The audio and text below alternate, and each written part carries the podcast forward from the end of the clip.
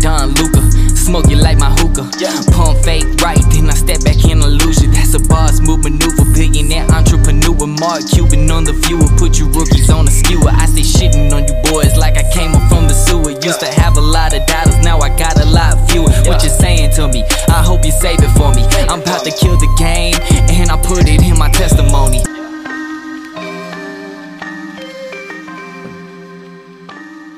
Hi, welcome back to the Mainstream Mavs podcast. This is your host, Will. I'm joined here in person, of course, again by my co host, Jaren. What is up, guys?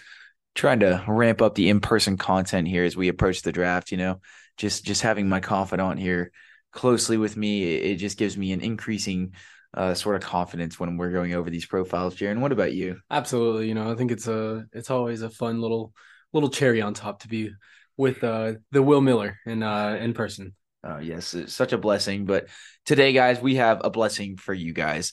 We are going to be going over some more draft profiles, some more guys that I would say are uh, kind of more tentatively projected in the actual range of which the Mavericks are picking in. Uh, maybe more of a healthy prognosis that we're rolling with here in this episode than our previous renditions in our draft profiles. If you haven't watched those already or listened to them, make sure to go check them out. You can find us on YouTube, of course, or Apple Podcast or Spotify. Um, we just did draft profiles uh, that are up everywhere on our Twitter, where you can find our Twitter at mainstream underscore t- or just mainstream two one four. It's our uh, new Twitter, but we posted all our new draft profiles and stuff there over there. So go check that out. Um, but we got Ausar Thompson, Grady Dick, Jarace Walker, uh, Taylor Hendricks, as well as Anthony Black up right now. Um, so you know a lot of those guys that definitely have a little bit more of that volatility range to them where they could slide. You know, one of them's probably going to potentially slide to where the Mavericks are sitting at 10.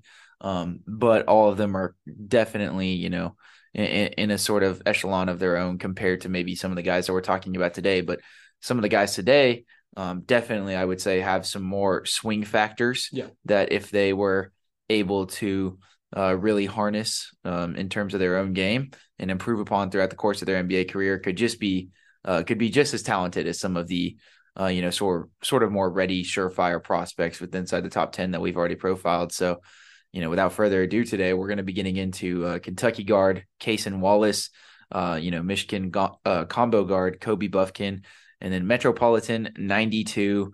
I would say, I guess, kind of like wing slash, you know, potentially, you know, point of attack defending guard. Uh, yeah, Bilal Coulibaly. He played with Victor Wembanyama.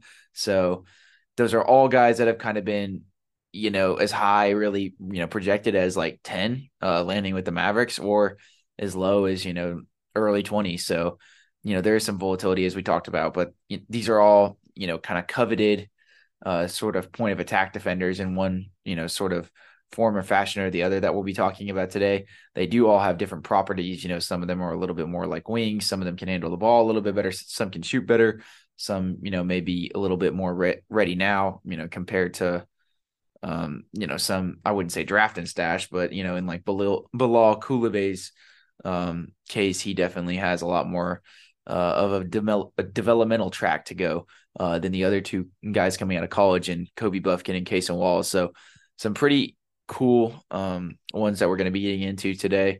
Uh, definitely did our some good homework on all three of these guys, and we feel pretty good about them. Also, you know, we got a lot more stuff, you know, aside from profiles coming out here in the coming days. Um, we're going to be doing our profile over Dereck Lively um, as our next podcast, but in tandem with that is also going to be us talking about scenarios for the Mavericks as they as the draft approaches in terms of if they you know, would be open to trading back. Um, I'm obviously inclined to think that they definitely would be, but yeah. we'll be going over, you know, maybe some specific scenarios, bring up a few examples, as well as kind of dishing out our own opinions on that in tandem with doing that uh, Dereck Lively draft profile. So that'll be an exciting one. We've already done our homework and stuff, took our notes on that. Uh, and then we'll be hashing out maybe probably a few more profiles. And then, um, you know, we'll probably just do some sort of big picture um, kind of question podcast where we kind of you know take a narrative in regards to the upcoming draft or free agency and uh, just kind of talk about it because you know the draft is on Thursday and uh, we're going to be live streaming it. We're going to be having it all on Twitch. We're we're getting that all set up for you guys, so we're excited for that. But you know, we're we're really trying to ramp up as we approach that. So uh, it's an exciting time to be an NBA fan, especially if your team got uh, removed, uh, rebuked from the playoffs, uh, or just didn't make it in the first place, of course. And uh, you've you kind of been kind of been uh, in the uh, Sahara, you know, gasping for water. You know, in our case, just gasping for, for Mavericks content. content. Yeah. So, and, and uh, that's where we're at right now, Jaren. So, what is your uh, what is your happiness level, Jaren? We never get to check in on something like this on the podcast. What's your happiness level as we approach the uh, the draft here, or excitement level? You can kind of we'll, we'll go we'll go with together. It. Yeah, we'll go we'll with uh, grouping it together rather. Yeah. Um, yeah. I mean, I think you know there's a lot to be excited about. There's a lot to be happy about. Uh, there's actual like NBA news as a whole, and that's uh with the draft coming up and this whole Bradley Be- Bradley Beal saga. Um, there's just a lot of smoke coming up. Of course, you know the the former the new rumors of you know the Clint Capela um, you know, all these trades, uh, it definitely brings some insight to, um, you know, I, I, guess just how antsy everyone is getting on, especially the Dallas forefront of things. So, um, yeah, I mean, I, am more so excited, uh, more so just seeing how things will pan out. I'm not saying I expect a trade or anything to happen here in the next few days, but, uh, you know, I think, you know, come Thursday, I think we'll be uh, ready for whatever is to happen because uh, I don't think we the um we yeah well yeah we won't absolutely be ready. We will not be ready. Um, that that is one thing that we have come to know as Mavs fans. Is we will not we will never be ready for that. Um, but yeah, you know, I'm I'm looking forward to whatever does happen. Um, I mean, it's going to be content at the end of the day, so we'll be able to fill you guys in. And um, I mean, I, I think for the first time in probably over a month, there's like for real good good topics, good news. Um, of course, with these draft profiles and with the draft coming up, um, and potential trade targets, because this this team has to move. Um, and so they have to make moves. And um, yeah, I mean, I'm really looking forward to see what happens. Yeah, I mean, obviously we've talked about this that the Mavericks hand is basically completely forced. Uh, the clock has been, you know, completely turned back counterclockwise. They are, you know, in a position where they essentially have to make moves or they risk, um, you know, their potential um, transcendent franchise superstar leaving in a couple years. And, you know, that's just the, uh, the blunt truth in all this. You know, even if it's a smaller likelihood, even if he remains loyal, um, it, it's just a precarious position that they have, of course, put themselves in uh, through years of draft and uh, you know off-season mismanagement. So um, their their hand is forced to make multiple moves. Hopefully, this upcoming summer. So you know they just have to hit the nail on the head with them. Uh, you know, less uh less Wes Iwundu, uh, Gal Mekel type of moves. Um, you know, more of those uh, Al-Farouq type, you know, sort of moves. We Absolutely. we because I mean, hitting within the margins is going to be key too, because the Mavericks may not hit on some of these bigger moves that they're making in the uh, up, you know, this upcoming offseason. So we will have to see, you know, just in terms of how they take the young players, you know, with the draft, um, as well as like summer league and how that the whole offseason um, undrafted free agent saga kind of unfolds. There's multiple outlets to them getting better than this summer, you know, barring just trades and free agency. So uh, it'll be an interesting dynamic uh, to to monitor going forward. But you know, without further ado, uh, you know, we're excited to get after it these next couple weeks with the content, of course. But of course, with this uh, these draft profiles today, before we get into them, here's going to be an ad from our sponsor from Spotify for podcasters. All right, getting into it here, Jaren. Starting out here with Cason Wallace, covering this individual, Jaren. You know, great point of attack defender, um, a guy that you know, kind of projects as possibly a, a pseudo playmaker, especially at the N- NBA player. And uh, you know, I knew the I know the root of pseudo kind of means fake, and uh, we've used that to describe a lot of the ball handlers with the Mavericks. Um, but you know, from from the perspective more so that uh, he wouldn't necessarily be a fake ball handler, um, but he's a guy that you know wouldn't even I you know really think be tasked coming into the NBA even as a secondary uh, ball handler but definitely an individual who could uh, help with that aspect. You know, a decent catch and shoot shooter, uh, a pretty like you know sort of ready made prospect here. I'd say he has the least bust potential, uh, comparable maybe to the other two guys in terms of you know finding a definitive sticking role in the NBA. That might just be my opinion. Uh, I don't know, but I mean, he definitely projects as you know that sort of versatile six four, um, you know six five, kind of smallerish, um, sort of two uh, that can cover one through three comfortably. He's got good size on him. Uh, definitely, you know, comparable to maybe like a, a Lu Dort or a Marcus Smart. And you know, we'll we're, we'll talk about that, of course, uh, more specifically when we get into the NBA comparisons and stuff. But what did you get out of this guy having covered, you know, you know, his draft videos and stuff like that and having watched some of his tape? What do you think are some of the more positive aspects he could bring to this Mavericks team? Yeah, overall, I think that he's just a solid two guard. You know, I, I don't think that he needs the ball in his hands necessarily to stick out or to make plays necessarily. I think he's, you know, offensively, that's sort of where his struggles do lie. But offensively, um, you know, I think he has a, really good motor. Uh, and like I mentioned before, he's a really good two guard. He's not going to have the ball in his hands a whole lot, but he can create uh, whenever the ball is in his hands. He's a really good uh, pick and roll sort of playmaker. Not afraid to make the tough passes. Not afraid to make the lob pass over tall guys. Um, and he he has a pretty good ability of finding guys in the opposite sort of court. Uh, like he can flip the court really well uh, compared to some other guys in this draft class. Um, but really, where the, sort of positives really do lie is in his defense. He's a really, really good point of attack defender. Um, you know, I, I, know that as you said, like we'll get into his role a little bit more. Um, but I, I really do view him day one as a guy who can come off the bench and make an immediate impact on whoever he is guarding. Um, I think out, out of these three guys that we're going to cover, to me, I think he's the most ready defensive made player um, maybe even in this draft, just you know, uh, as a point guard or a two guard sort of guy, a guy who can guard one through two. Um, I think he might be the best in the league at this, or, or sorry, best in his draft class at this. Um, but yeah, you know, Cason Wallace, a guy. Um, he, he's just got good basketball IQ. Um, as I mentioned before, you know, he he can. Uh, his defense translates to the pro level really easily. Um, I think he's going to have a really good ability, uh, as I said before, to you know, it, maybe not necessarily these top tier point guards in this league, like a Damian Lillard or something like that. Um, but I think that you can stick him on a two guy, uh, someone coming off the bench.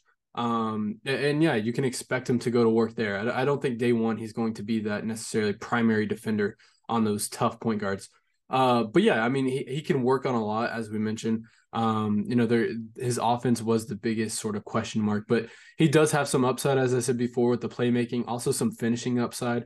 Um, he's got a really good angle driving, um, a really good screen navigator as well, and he can snake the pick and roll really well. I saw a lot of his sort of um, kind of dicey uh, assists come from snaking the pick and roll and getting a screen off to the big guy. Um, and also not just that, but he's a good off ball mover. He's, he's not afraid to sort of rotate into the pockets um, get in between the defensive corners and sort of not necessarily cut off ball. Um, he's not necessarily the best backdoor cut by any mean, but he can he can move off ball and he can also he's you know he's good at I guess making that secondary pass. He's not afraid to pass up good passes for the better shot is what I'm trying to say. Um, but yeah, you know I, I was really impressed with his sort of defensive impact. I think his defensive impact is definitely where his pro readiness level is definitely where it's at. Yeah, I mean, I know you said that you would be remiss to, you know, admit that he could maybe step in day one and guard some of the best point guards, um, you know, best primary ball handlers at the NBA level. And I mean, I think that there's some hesitancy with any rookie to come in and say that they could do that, you know, and have that immediate day one impact. But this is a, definitely an individual that, um, in terms of his trajectory, that projects, I think, a lot easier and probably a lot faster to be able to do that uh, than some of the other guys that we'll talk about. I wouldn't say that he's you know the ultimate position of need for the Mavericks, um, but his defense is you know earnestly second to none, or else you know we wouldn't you know just be up here talking about uh, a sort of tried and true point guard who you know can only you know really suffice in terms of his offense because the Mavericks you know while, while that is sort of a ancillary maybe even kind of like tertiary need it's definitely not something at the the top of their bucket list here. And look, like this is a guy that can defend one through three. He can guard up a little bit. He has a really good base. He's very stout. Yeah. Um, he's got really good strength. Um, you know, for the college level, he's very aggressive. He wins a lot of 50-50 balls. He's not afraid to get onto the floor. Uh, he's got a really good basketball IQ. Um, Jaren obviously talked about his ability to, you know, make those extra passes. He's a really good, um, you know, at just continuing the ebb and flow of the offense. Uh, he doesn't, you know, get too selfish or let his own prerogative disrupt what's going on offensively for the team. And you know, he showcased that at Kentucky. He had a good willingness to uh, find cutters, make the open pass. He also, you know, as Jaren had talked about in the pick and roll, there's there's still probably another added layer of comfortability he can get there. Um, just in terms of his whole playmaking arsenal, he's gonna have to definitely open up his dribble package a little bit more yeah. to be able to get to his spots. uh, not only from a playmaking perspective to you know be able to draw a little bit more pressure from defenses to make some of those tougher passes, um, but also uh, from a shot creation standpoint, he's going to have to work on that as well. But you know that's if he's going to really expand past you know just the that role player sort of tier in the NBA.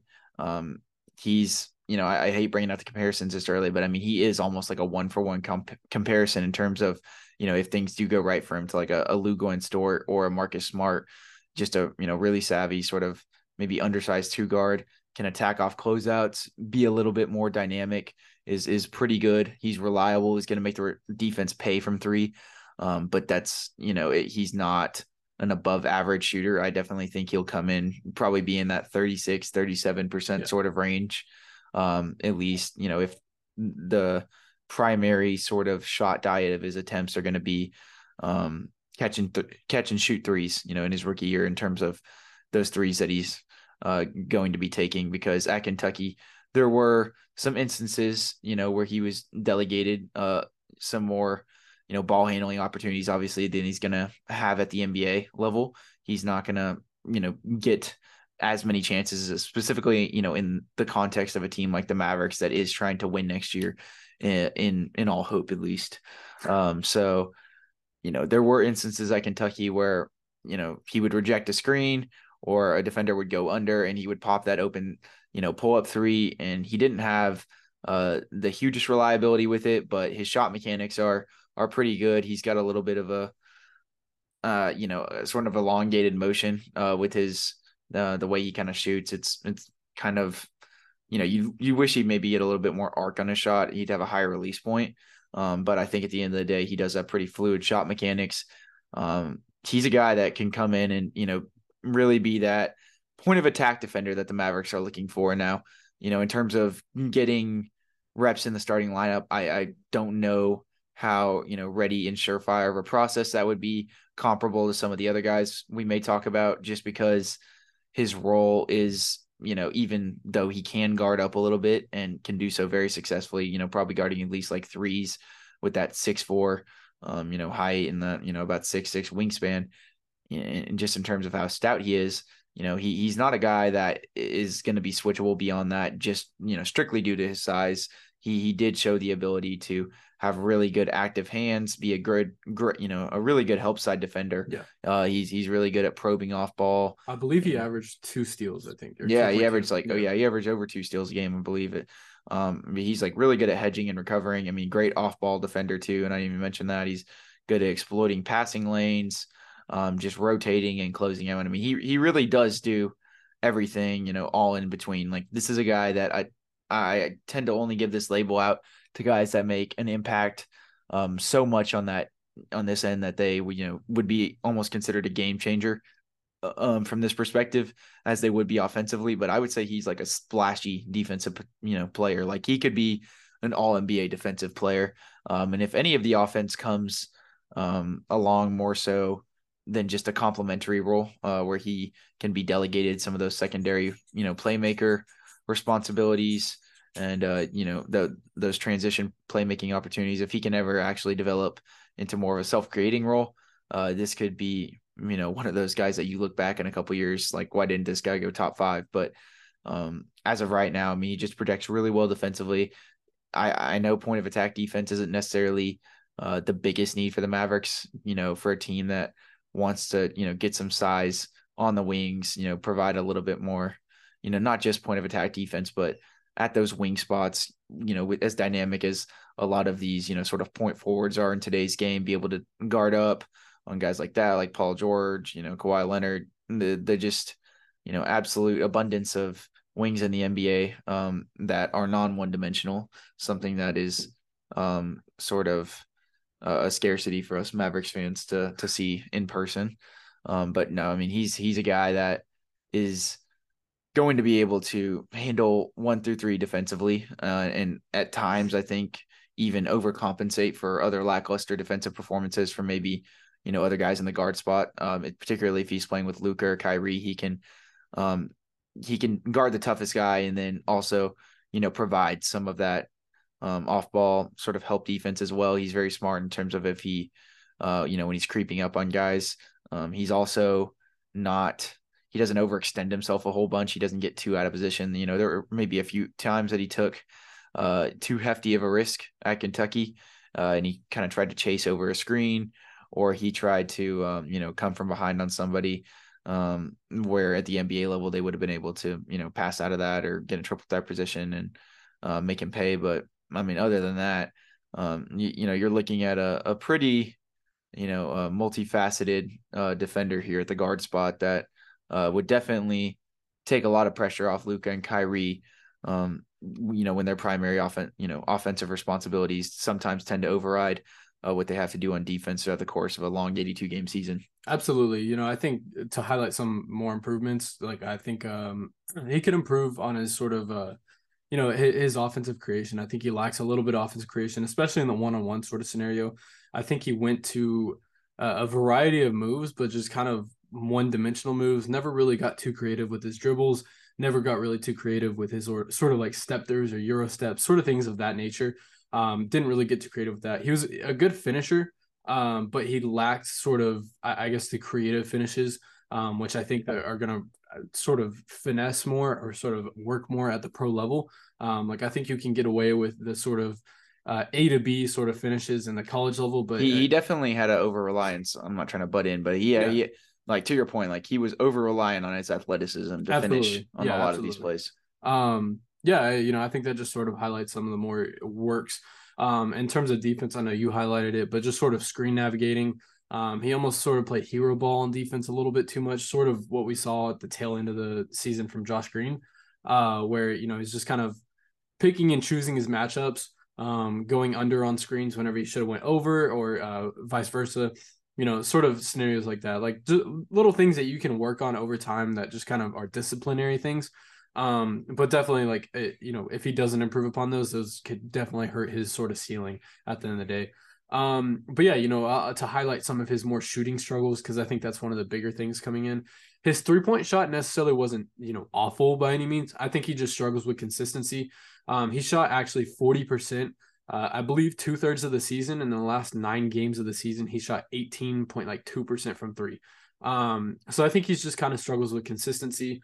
Um, you know, uh, had it improved, had it went from like 18% at the beginning of the year all the way up to 40%, I think we'd be having a much different discussion. But because of the such, uh, you know, variety or not variety, but the, the big drop off, um, you know, I think it is a, a sort of call for concern. Um, you know, not just that, but also his mid-range pull-ups. Didn't really rely on that too much, but uh, being a pick and roll navigator that he's kind of he's gonna have to kind of be. Um, he's gonna have to rely on that mid-range jumper just a little bit, uh, a little bit more than you know what he kind of did. But he shot 39.5% from mid-range jumpers. Not terrible, but can definitely work on that.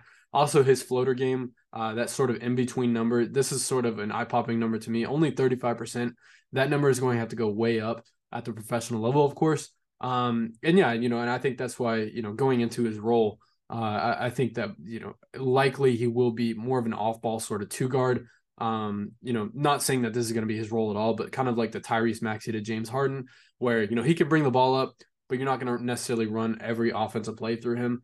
Um, but yeah, you know, he can take some limitations off, you know, if Kyrie or if Luka, assuming uh, Kyrie does come back, like if that were to be a starting lineup, you know, he could definitely take the, the sort of, uh, the sort of I guess ropes on defense um, and let those guys go to work on offense. And I think that's sort of if the Mavericks were to go in that route. Um, you know, again, I don't really know how feasible they were. I do believe they worked him out.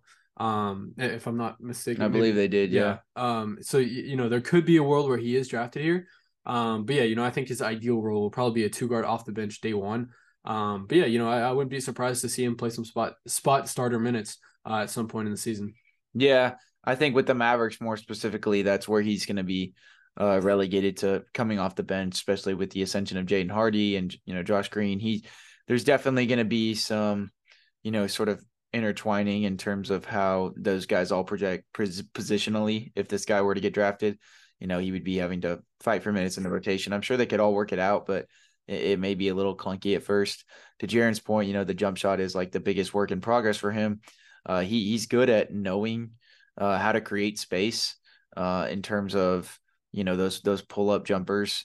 Just in terms of like a basketball IQ perspective, he doesn't have the you know just most full sort of array of dribble moves to be able to kind of throw at his own disposal, but he is really good at you know understanding when to reject a screen or when a defender goes under when he's going to have space to shoot. And I mean, he did make defenses pay earlier in the season, but you know, as the season sort of treaded along, he, the shooting numbers obviously fell off a little bit.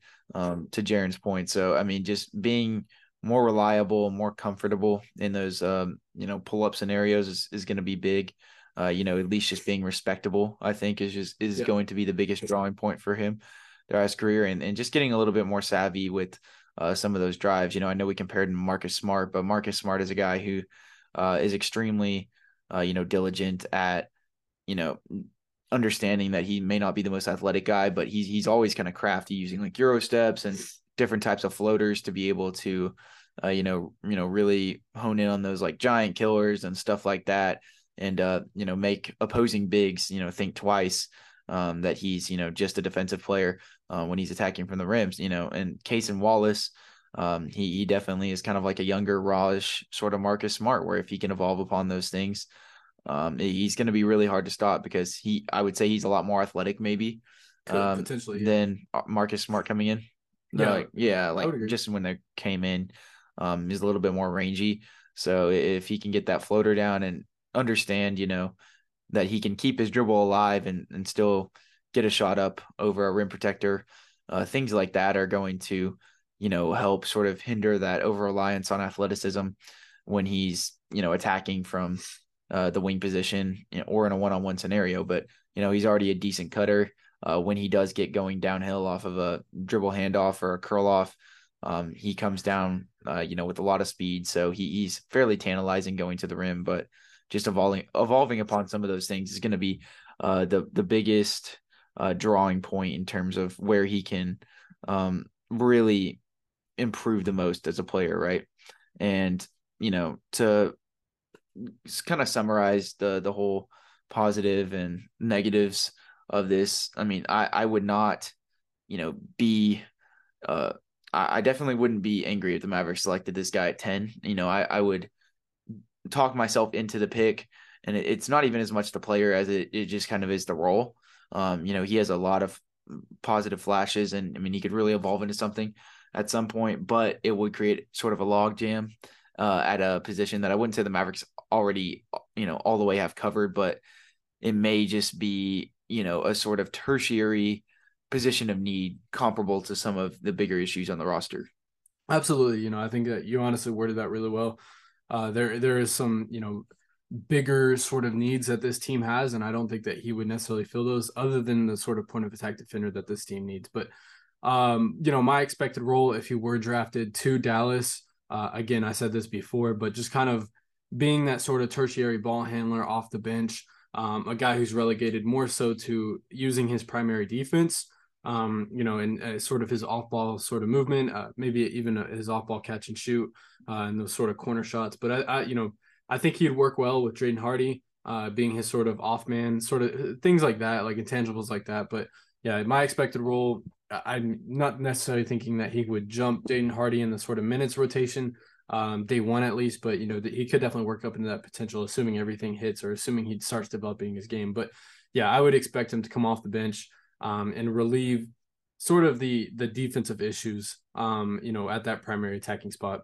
Yeah, no, I mean, from the point of attack perspective, you know, with him and Josh Green, the Mavericks would definitely probably be covered if they were to select Cason Wallace at that, you know, from that aspect. It would provide a lot of relief to to Luka and Kyrie, but you know, guarding those bigger wings would still be uh, a huge question for the Mavericks if they were to select Cason Wallace. Um, in terms of his ceiling, if if everything were to click for this guy, um, I think he could end up becoming uh, a Jrue Holiday, but maybe more consistent throughout his career.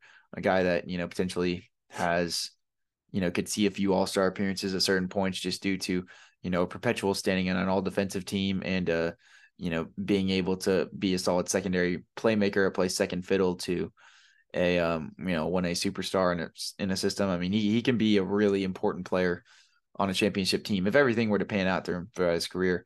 Um, I, I think in terms of his floor, you know, you're looking at maybe like um, an Elfrid Payton type of guy, uh, kind of rangier, uh, good point of attack defender, but the NBA jump in terms of the shooting and the spacing that was provided for him was just too drastic of a leap, possibly for for him to make from a playmaking and shot creation and just shooting standpoint. He wasn't ready for it, but I think at the low end, you know, he's at least a guy that's going to be able to make good passes within the flow of the offense. Um, you know, get to use his athleticism to get to some spots for you know those driving kicks. Um, you know, get some good swing passes in there. So he he at least could I think you know be at the end of a bench for a while um, before he fizzles out. But I do think that um like that that is like his like rock bottom floor. Like that's if like everything were to go kind of astray from the offensive perspective. And I only say that just because you know it is kind of hard to project how good of a defender a guy will be yeah. coming out of college. Uh, and then if his offensive limitations do hinder his game that much, he you know he could see some issues from that perspective. But I, I do think he has um, a higher, you know, I, I don't foresee him becoming that, but I think that's like the absolute floor.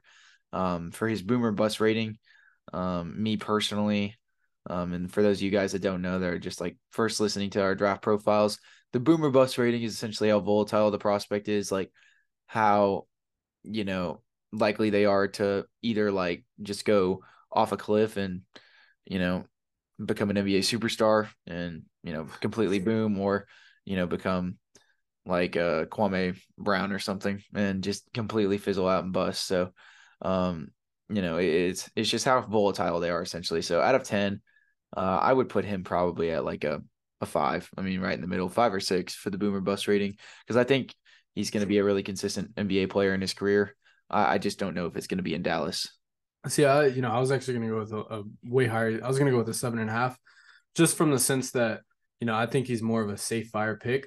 Um, and at, at, his absolute ceiling, I think he could potentially be. Well, if he's more of a safe fire pick, then you it would okay, be less, he'd be less volatile. Okay, then my bad. Yeah, then I would probably go with like a four and a half. Okay, uh, just because you know I think that he could put, potentially be, uh, like at his very best, I think he could be a defensive player of the year candidate. Uh, sort of on the line of what Marcus Smart did in 2021. Um, that or yeah, 2021 or 20 whatever year it was.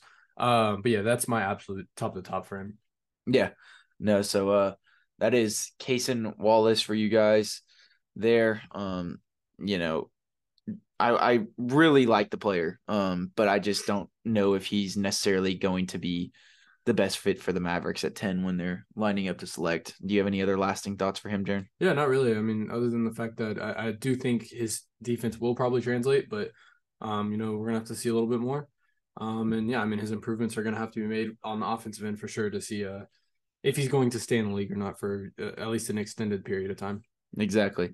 Uh, next up, though, we'll be doing Kobe Bufkin, uh, 6'5, 187 pounds, 6'8 wingspan, sophomore out of Michigan. Um, you know, he's a little bit taller, lengthier than Cason, but their games do have a lot of similarities across the board. Um, but Kobe is definitely, I think, a little bit more dynamic offensively, less dynamic defensively.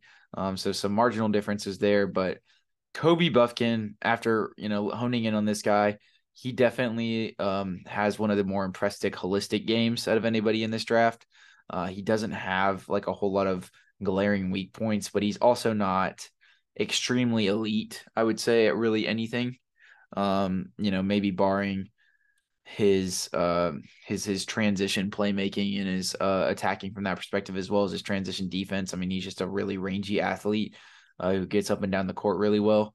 Um, but in the half court setting specifically, um, he's a pretty tantalizing driver. He gets downhill fast. This is like one of the faster guys I've watched on tape um, after having watched some of him. Has a really quick first step. Uh, he could definitely expand his dribble bag up a little bit more to, uh, you know, be able to self create a little bit more in those one on one scenarios. Um, but for him, it almost looked like a lack of consistency from that aspect um, in terms of him nailing those looks. But I would say he's a lot uh, better at creating space for himself than Case, Wallace is. He he does have a little bit of trouble absorbing contact at the rim, but he's a overall pretty savvy finisher. Once he gets there, he knows how to adjust and you know find those angles to uh to get to his spots with inside the paint. Um, doesn't get over pressurized by oppo- opposing rim protectors too often you know, he he definitely needs to improve on his floater game a little bit. Um, but his, his overall basketball IQ uh, with inside the painted area, um, you know, once he's driving, he he just doesn't panic I think, as much as some other people, which was really impressive for a rookie. He has really long strides. Once he blows past a guy, um, they find it really hard to recover. Uh, there were not many instances where a trailer or um, somebody that had to recover off a drive by Kobe Bufkin was able to recover enough to even affect his shot a lot of the time. Um, he's a great transition fact, you know, finisher. Like I had uh, talked about, he is just really dynamic in the open court. He never panics in two on one, three on one scenarios. He, you know, either finds the open guy on the fast break or he, you know, has effective uh, stop and go sort of, um, you know, dribbles and, uh, you know, in and out dribbles to, you know, really screw with the defense uh, when he's going full speed downhill. And conversely, you know, on the defensive side of things, he is also, you know, an NBA ready defender for sure.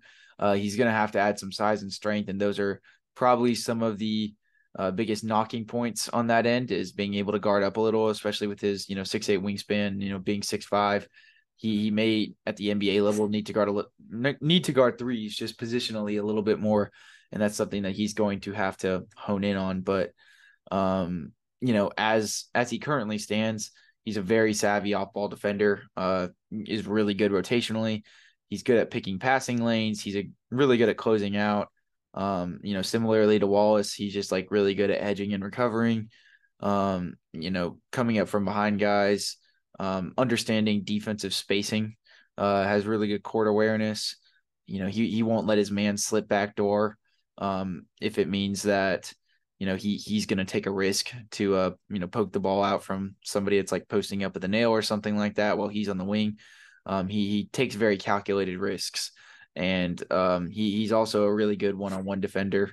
Um, you know, for what it is, I think that that could maybe maybe be um, hindered a little bit at the NBA level when he's going against stronger drivers who can attack his hip a little bit more and get him to open his hips up a little bit more. He could definitely have a better base, but against college guys, he uses speed and athleticism really well defensively. When he got beat, uh, he he closed in on guys really well. He had a lot of recovery blocks, things of that nature. Um, and against like ones and twos and smaller guys, I mean, he he was really able to just he he honestly was a very hawking defender. And a lot of those guys, um, where there was a clear size disadvantage, almost had no chance. So it does give you a lot of promise if he is able to add that size that um, he he can be one of the more tantalizing defenders in the league. Yeah, absolutely. You know, I think that this is much more of a well-rounded out sort of prospect compared to Cason Wallace on the offensive end. Um, you know, defensively, I think that there's a lot more questions to be answered. But, you know, even defensively, I think that he has a lot of upside. I could definitely see at the professional level um, where sort of his more intangibles, kind of like um, sort of lack of physicality or sort of his smaller frame, I could see those things starting to catch up to him at the professional level, um, which is how, you know, good guys are at it, getting to their spots or, you know, scoring. Um, or even just taking advantage on slower defenders, and uh, not necessarily not saying that he's a slower defender at all, um, because I think he's a really good sort of recovery defender. As you mentioned before, he got a lot of help side blocks or a lot of, uh, you know, just sort of uh, got beat uh, and recovered blocks sort of off the backboard type stuff. Um, but yeah, you know, I think that offensively is really where he's going to shine. I think, um, you know, especially at the professional level, I think that we're going to see his game shine because there's going to be a lot of better spacing compared to college. Um, and not just that, but I think that he can really sort of, um, you know, just I guess just like hone in on his abilities. Uh, you know, he has a really good mid-range pull-up shot. Um, has a really good ability to getting to the hoop. He has a, a very quick first step. I think that you mentioned that. Um, but yeah, you know, his ability to get to the hoop, his ability to sort of create one-on-one, um, definitely, you know, sets him a, a level higher than what we uh, who we just talked about with Cason Wallace. Um, I think you know Cason Wallace, as we said, was just much more limited offensively, uh, whereas Kobe Bufkin offensively is just much more fluent, much more opened up. Um, you know, he can do everything that Cason Wallace can, and the ability that he can also uh, be a good pick and roll creator, um, whether passing or even self creating. Um, his his ability to snake those pick and rolls have honestly been really good and split them um, too. Yeah, I mean, split them. Yeah, he was, was able to you know get into the lane. He has a really good uh, sort of like one two dribble pull up um, that he you know kind of uses like those side dribbles. Um, he has a good drag dribble uh, to be able to you know, once he's getting pressured at the point of attack and a guy hedges really hard, um, he doesn't panic. He'll he'll overlook the defense, kind of look over everybody, um, and and try to find the best outlet. Um, he's a he's a solid cutter. I mean, he he fills in the gaps. uh, in almost every you know facet offensively. Um, but I, I don't think that you know as good as he is that he's a surefire you know uh, put the ball in his hands you know ready uh, playmaker at the NBA level. Um, you know in terms of like that being like his primary role.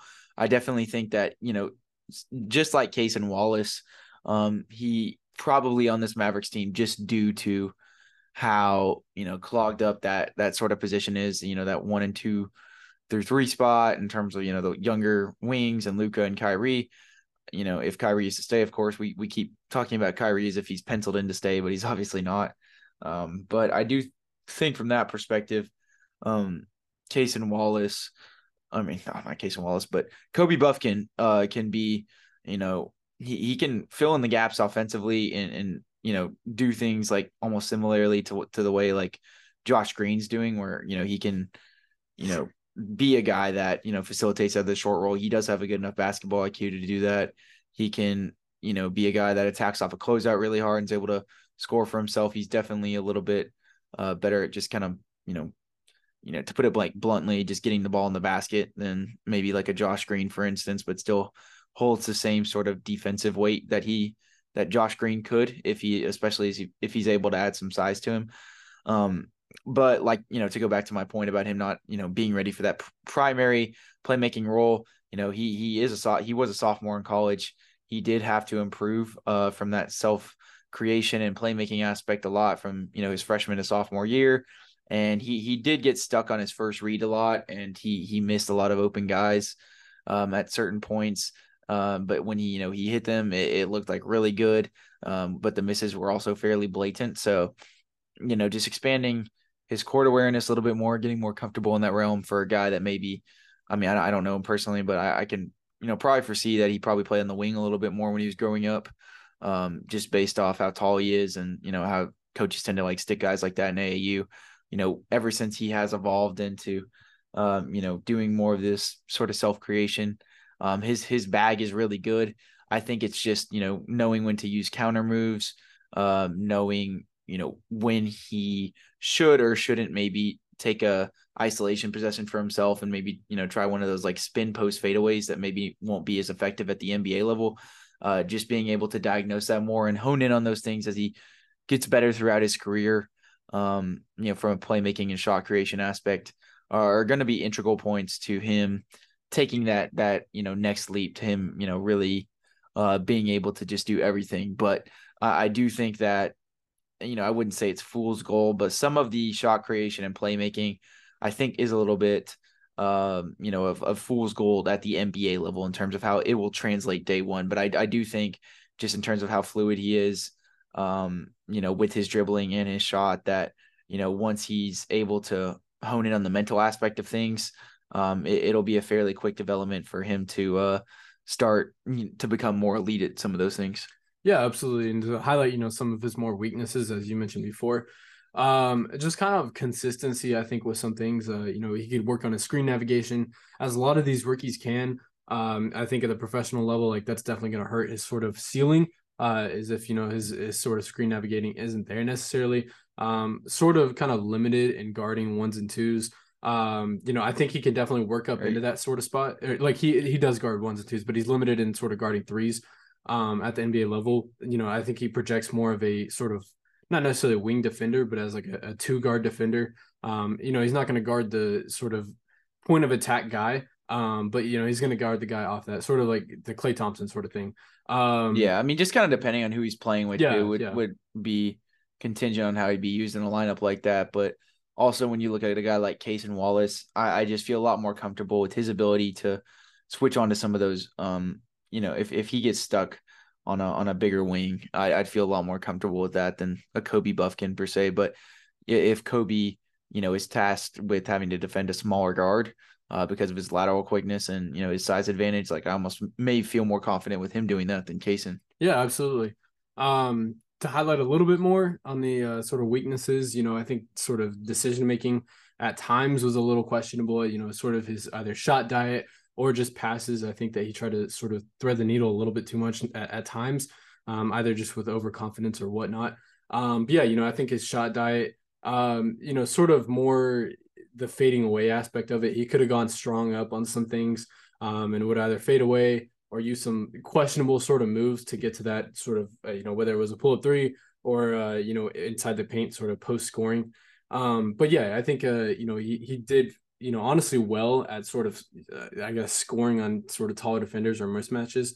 Um, but yeah, I think you know his biggest thing to me is sort of needing to diversify his sort of offensive package, um, or just you know sort of finding a consistent level at which he can score, um, and sort of knowing his strengths and weaknesses. I think that's probably the biggest thing for him to improve upon.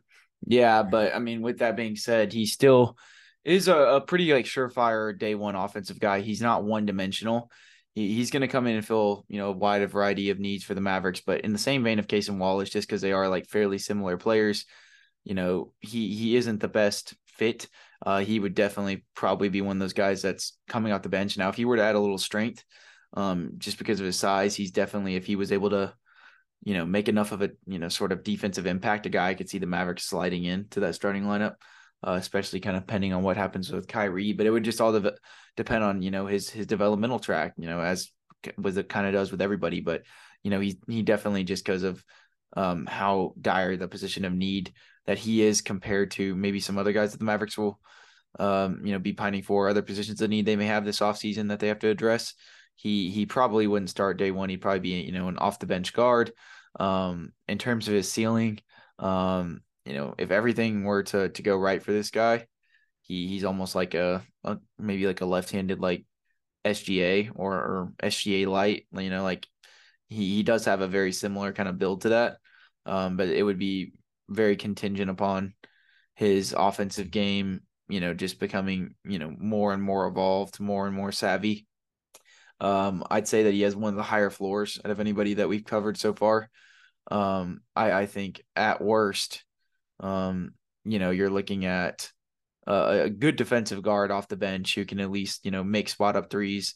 Talked about his shooting a little, but he is a guy that, um, you know, he, he's getting, he's like I said, he has a good shot. He's comfortable in catch and shoot scenarios, but um, you know, you'd like to just see him knock them in in a little bit more of a consistent clip. But I do think the spacing the Mavericks would provide for him, as well as like how fluid his shot mechanics are would bode for good development in terms of his shot, you know, progressively getting a little bit better. He is a guy that um, I could see at one point in his NBA career, like shooting around 40% if everything were to fizzle out for him. So, or not fizzle out, but if everything were to go right for him. So, um, yeah, I mean, I would say his floor is maybe, oh, this is tough, like uh, a, Immanuel Quickley without like, you know, maybe not as dynamic offensively.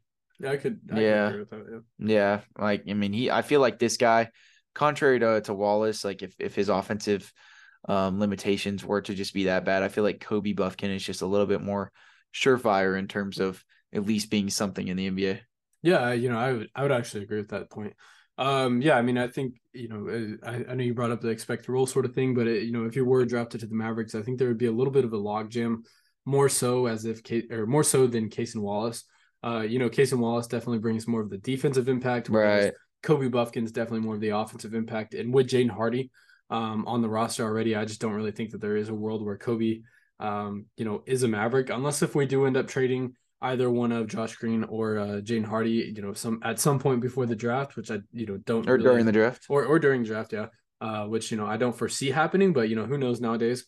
Um, but yeah, you know I, I don't really think there is a world where he is going to be in Dallas. But as I said, you know, or I guess as we said in the intro, you know, you can't really expect anything nowadays. Um, but yeah, as far as the ceiling and floor go, I relatively do agree with what you said. Um, you know, I think a, a ceiling level, I think he could be a high level scorer in this league, a high level scorer in this league, and then at the floor, um, just kind of a guy who, you know, more an all around tool. Um, not necessarily like Austin Rivers, but just kind of a guy who's off the bench who can sort of provide um, and is a steady number. Um, so I guess you know now, Will. Uh, oh yeah, for the one out of ten bo- boom or bust rating. Uh, I would probably give him like uh, a three or a four. I mean, probably like a three. I mean, I, I just do think he's one of the more short, surefire prospects in this draft. I would maybe say a four just because I think maybe a four or five. I guess none of them rethinking it just because I do think he has a lot of potential to um, hit on those swing factors that can make him really good. Um, but he already has such a high floor that I um I I don't I think there's a little less volatility than some of the other guys here. Yeah, you know, I think um I would probably go with five, just because you know I think uh, his intangibles, you know, aren't necessarily like insane drop offs. I think that those are things that he can definitely work upon. Uh, but yeah, the, the things that make his ceiling extremely well, uh, or extremely high, rather, I think that uh, if he does improve upon those things and improve upon his sort of improvement areas, um, I mean, realistically, like I think that we could be looking at an all star type guy. Um, you know, this could be the sort of Davion Mitchell of the draft potentially um, if everything were to cut out and if everything were to you know sort of work his way and he could like I said potentially be an all star type guy. Yeah, no, I mean uh Davion Mitchell, I wouldn't say is an all star right now, but or uh, um not Davion Mitchell, uh Donovan, Donovan, Donovan Mitchell. Mitchell. I was like, I was, I was like, I was like, I knew what you were going for, but yes, you know, he he definitely could um be the Donovan Mitchell of that late lottery if if everything were to hit. Lastly, we'll be profiling Bilal Coulibaly um, from Metropolitan 92 from France, playing the same team as Victor Wembanyama, as we said in the intro.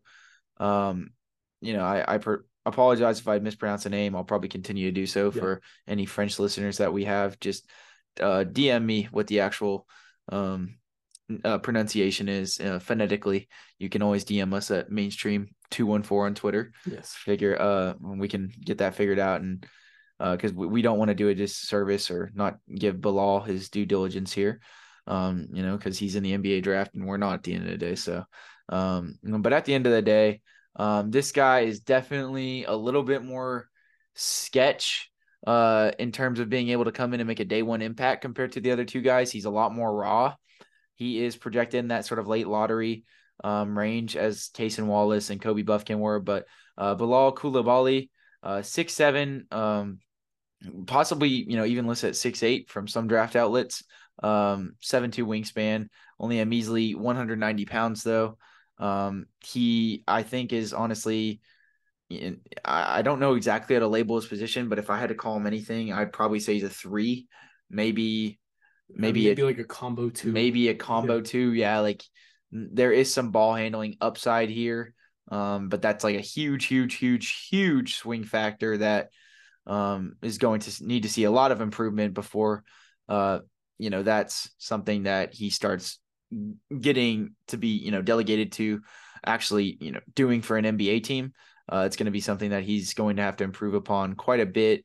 Uh, but some of the positives uh, in terms of his game, you know, before we get into the negatives, I think this is a little bit more of a clear dichotomy uh, of, you know, us being able to separate the, the positives and the negatives versus the other guys there were a lot of good, you know, things that they were like kind of good at or like, you know, iffy on, but you know, Bilal has like his his stuff that he's good at, and then he his weaknesses are like pretty glaring. So in terms of the positives, um, he he does have really good uh intangible. Jeez, he has good intangibles. He's very like basketball off- offensively, just savvy in terms of understanding spacing. Um, he's a really good cutter. His wingspan um is able to you know, both positively affect his game offensively and defensively. Um, he's definitely far and far and away the best athlete out of all three of these guys. Um, you know, it, Kobe Bufkin probably you know a faster guy, maybe more laterally quick. Um, but Bilal also has still a really good first step. If he gets by you, he's going to use those strides to, you know, rise up into a slam. He he can jump off one or two feet. Um, uses his wingspan to his advantage. He he gets up very easily, and obviously, you know, as all these guys that we've talked about that have had pretty high motors so far, none of these guys I would say are slouches defensively or have shown like effort woes on that end. Um, but you know, Bilal specifically, he has a really high motor. Um, he has um, great rotational defense, uses his wingspan to get in passing lanes as well as, you know, hedge and uh and recover. He he can uh, there are a lot of instances, you know, maybe contrary to the other guys, that he had to guard the dunker spot or he had to rotate over as the low man and, you know, be a, uh, you know, a sort of pseudo rim protector at times. And he was able to do that with, uh, with pretty solid success just due to how vertically sound he is. Uh, he plays good defense with his hands up uh, against smaller guards. He can sort of hound them in the post there. You know, there, there was, he forced a lot of really bad shot clock or late shot clock attempts. Um, there were a lot of closeouts that he had uh, where he's rotating, where guys would just blatantly like miss threes at like the side of the backboard or you know airball it. He really affects uh, the field of vision, you know, for an opposing shooter, contrary to maybe, maybe some of these other guys they may be more sound in terms of being able to stay in front of a guy. But Bilal, you know, his athleticism is is just really hard to see over. Uh, he runs the floor really well. He's a great, you know, transition defender as well as a you know great offensive transition guy. Uh, could probably get a little bit better at understanding driving angles, but uh, his speed is so good in the open court um, that he's able to kind of just explode to the rim. He definitely, you know, despite the slimmer frame, he has no problem going up on somebody. Um, he he projects himself and uh, goes and even seeks contact a lot of the time when he's going to the rim. Uh, you know, versus trying to you know have a sort of finesse finish or something like that. Um, he he's a good rebounder for his size. He he did you know have some trouble with boxing out a little bit, uh, especially with his frame. So that's something that could get worked on. But offensively, um, he's he's a good rebounder um, because he'll you know he has the he has the you know wherewithal to be able to use his length to go up and grab some of those 50-50 balls that you know just may not even be applicable for some guys to even go for sometimes but just being more positionally sound um, and boxing out is going to be something that's going to help him a lot um, you know and he's like i said he he's a good cutter from almost all angles, whether it be backdoor, uh, taking a dive cut. the Mavericks could definitely get him d- downhill. I'm sure running him off curl offs, uh, just going straight to the rim. Uh, maybe like bust open some like UCLA screens, just get him going downhill because um, he's not scared of anybody in the paint. He's, you know, he he has a really quick um, sort of um, burst, I guess, in, in terms of like synchronizing into his uh, you know, jump. I I don't know if you guys like or if you've ever actually, Jaren, like watched any of those YouTube videos uh, where they talk about techniques for jumping higher or like dunking or anything like that. Um, but his like, I think it's his penultimate step uh, where he, you know, takes that step right before he goes directly into his jump is um is really good. So um stuff like that are some of the more glaring positives. But conversely, Jaren, um, you can list off the net the the limitations to his game. Yeah, you know, I think that there's, uh, the, as you mentioned uh, before we started talking or sort of dissected him, um, was that you know his his glaring weaknesses are probably like the highlight and probably what could control either where he lands in this draft, uh, or has or how his career pans out. But you know, you know, his negatives are a little bit more glaring than you know the other two that we did talk about. Um, kind of on defense, he relies on his length a little bit too much. Um, you know, there's a lack of strength there. So I think at the NBA level, it's really going to be a kind of test of, you know, whether or not he's going to get bullied or not. Um, I, you know, it kind of has a weak base on defense, as I mentioned, uh, you know, just relying on his length a little bit too much to get blocks. Um, affected shots really well, as you said, with his closeout. Um, but yeah, I think he just relies on his sort of athleticism just a little bit too much uh, to do things. And I don't think that's necessarily going to fly at the uh, NBA level. Uh, I mean, technically, he did play at a professional level in France, but uh, I guess you know France and NBA is completely two two uh, completely different leagues. Um, the other thing with me, and this is going to be really big, um, and yes, you know, I, I could see the Mavericks honestly taking a flyer type pick on this guy, but he really needs to clean up his dribbles, especially um, if they trade back. Might I add? Like, yeah, exactly. If yeah. the Mavericks get a rim protector in a trade and they trade back, maybe even like a few more spots and they're they're looking at like that 17 18 range like this guy would be really applicable if they're they're looking to add some wing depth off the bench absolutely um but yeah you know i think one of the things that he, you know this is going to necessarily dictate uh whether or not he's going to stay in the league for uh long periods of time but you know to me he needs to clean up his dribbles he needs to clean up his decision making um his, his, sort of dribble package is so not narrow but just kind of limited in what he can do uh, a lot of times either driving in the lanes uh, or just picking up his dribble. He was oftentimes stripped. And I think it's also a lack of strength, lack of you know direction, places to be. Uh, you know, he doesn't really get to his spots very well, mm-hmm. and I mm-hmm. think that sort of kind of affects him as his dribbles. Um, not just that, but you know, also his three point shooting. He didn't shoot at a high variable. He he shot less than 83s this year. Um, but you know, he shot the catch and shoot three at a 35 percent uh, you know, sort of clip, and that's not necessarily good or bad, but just at the sort of limited shots he they were like take, wide open three. Yeah, what, exactly. It, there was a one game I think against Monaco or some other team in a playoff game where they uh, directly sort of wanted him to shoot, and he missed a lot of them. Um, so I think that you know NBA teams could adjust to that, leaving him wide open, uh, having an extra help side defender, which you know necessarily wouldn't be a benefit uh, for the Mavericks, and not just that, but sort of clunky mechanics. You know, it, I think the the sort of blueprint for his jumper is there. Um, I think he has a, a, good jumper. I just think it's not fluid. Uh, as I said, it's more clunky than fluid. Uh, if he could work on his fluidity, I think that that would be a key to sort of unlocking it all. Um, and not just that, but you know, as you said, he runs the floor very well. Uh, but in the half court scenario, not necessarily. I think that he'll be kind of hard to pair with Luka, uh, just in the sense that I think he's more of a run and gun type of guy, a guy who you know not cherry picking necessarily, but definitely runs a sort of transition, uh, running up the floor as quick as possible type guy. Um, his half court offense just wasn't necessarily there. Um, and not just that, but I believe he averaged the most tur- the most amount of turnovers uh, on that Metropolitan Metropolitan 92 team uh, with 18.1 percent turnover rating, which that was sort of on his floor.